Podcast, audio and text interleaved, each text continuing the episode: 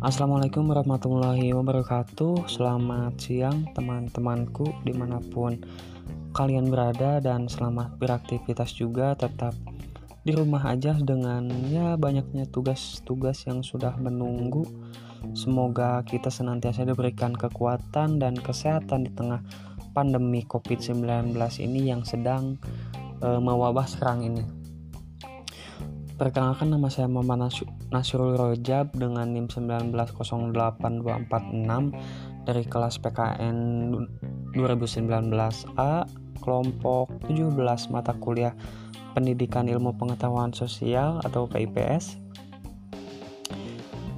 Ya, eh, baik melalui podcast ini saya akan menyampaikan eh, kritik dan sarannya atas penyampaian yang telah disampaikan oleh kelompok 4 tentang materinya. Sebelumnya eh, saya ucapkan terima kasih kepada kelompok 4 yang telah berusaha semaksimal mungkin dalam menyampaikan hasil diskusi kelompoknya. Namun eh, masih adanya kekurangan dalam penyampaian materinya yaitu yang pertama dari Ivan ya. Ivan itu dalam penyampaian materinya suaranya terlalu kecil gitu sehingga eh, kita sebagai penyimak sulit untuk mendengarkannya gitu. Sulit juga untuk memahami apa yang disampaikan oleh Ivan gitu selanjutnya yang kedua ada dari Padil ya. Ya untuk Padil suaranya ya sudah cukup. Kedengaran sudah cukup keras namun eh, Padil dalam menyampaikan materinya terlalu banyak jeda gitu sehingga ya kita sebagai penyimak ya agak sulit juga untuk memahami apa yang disampaikan oleh saudara Padil gitu selanjutnya yang ketiga ada dari saudari Elia.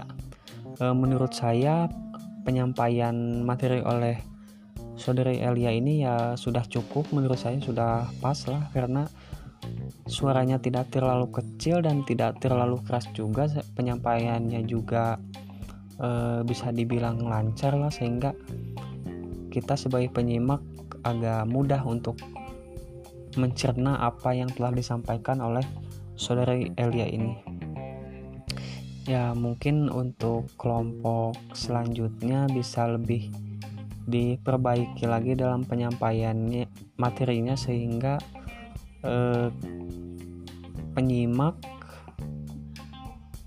lebih mudah untuk memahami apa yang disampaikan oleh kelompok gitu selanjutnya saya akan mengajukan pertanyaan ya. Tadi eh, saudara Padil menyampaikan bahwasannya adanya divergensi bahwasannya divergensi ini eh, ditemukannya proses terpecah belah menjadi dialek gitu kalau gak salah.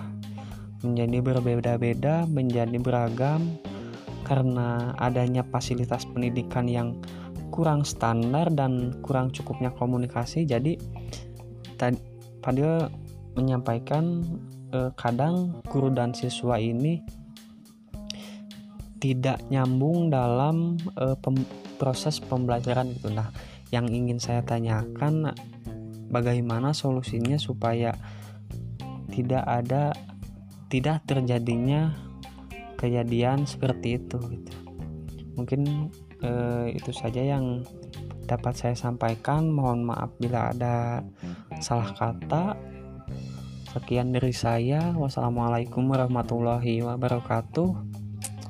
Selamat siang selamat beraktivitas. Tetap di rumah aja. Beraktivitas di rumah dengan mengerjakan tugas-tugas yang sudah ada di depan mata. Sekian dari saya. Wassalamualaikum warahmatullahi wabarakatuh.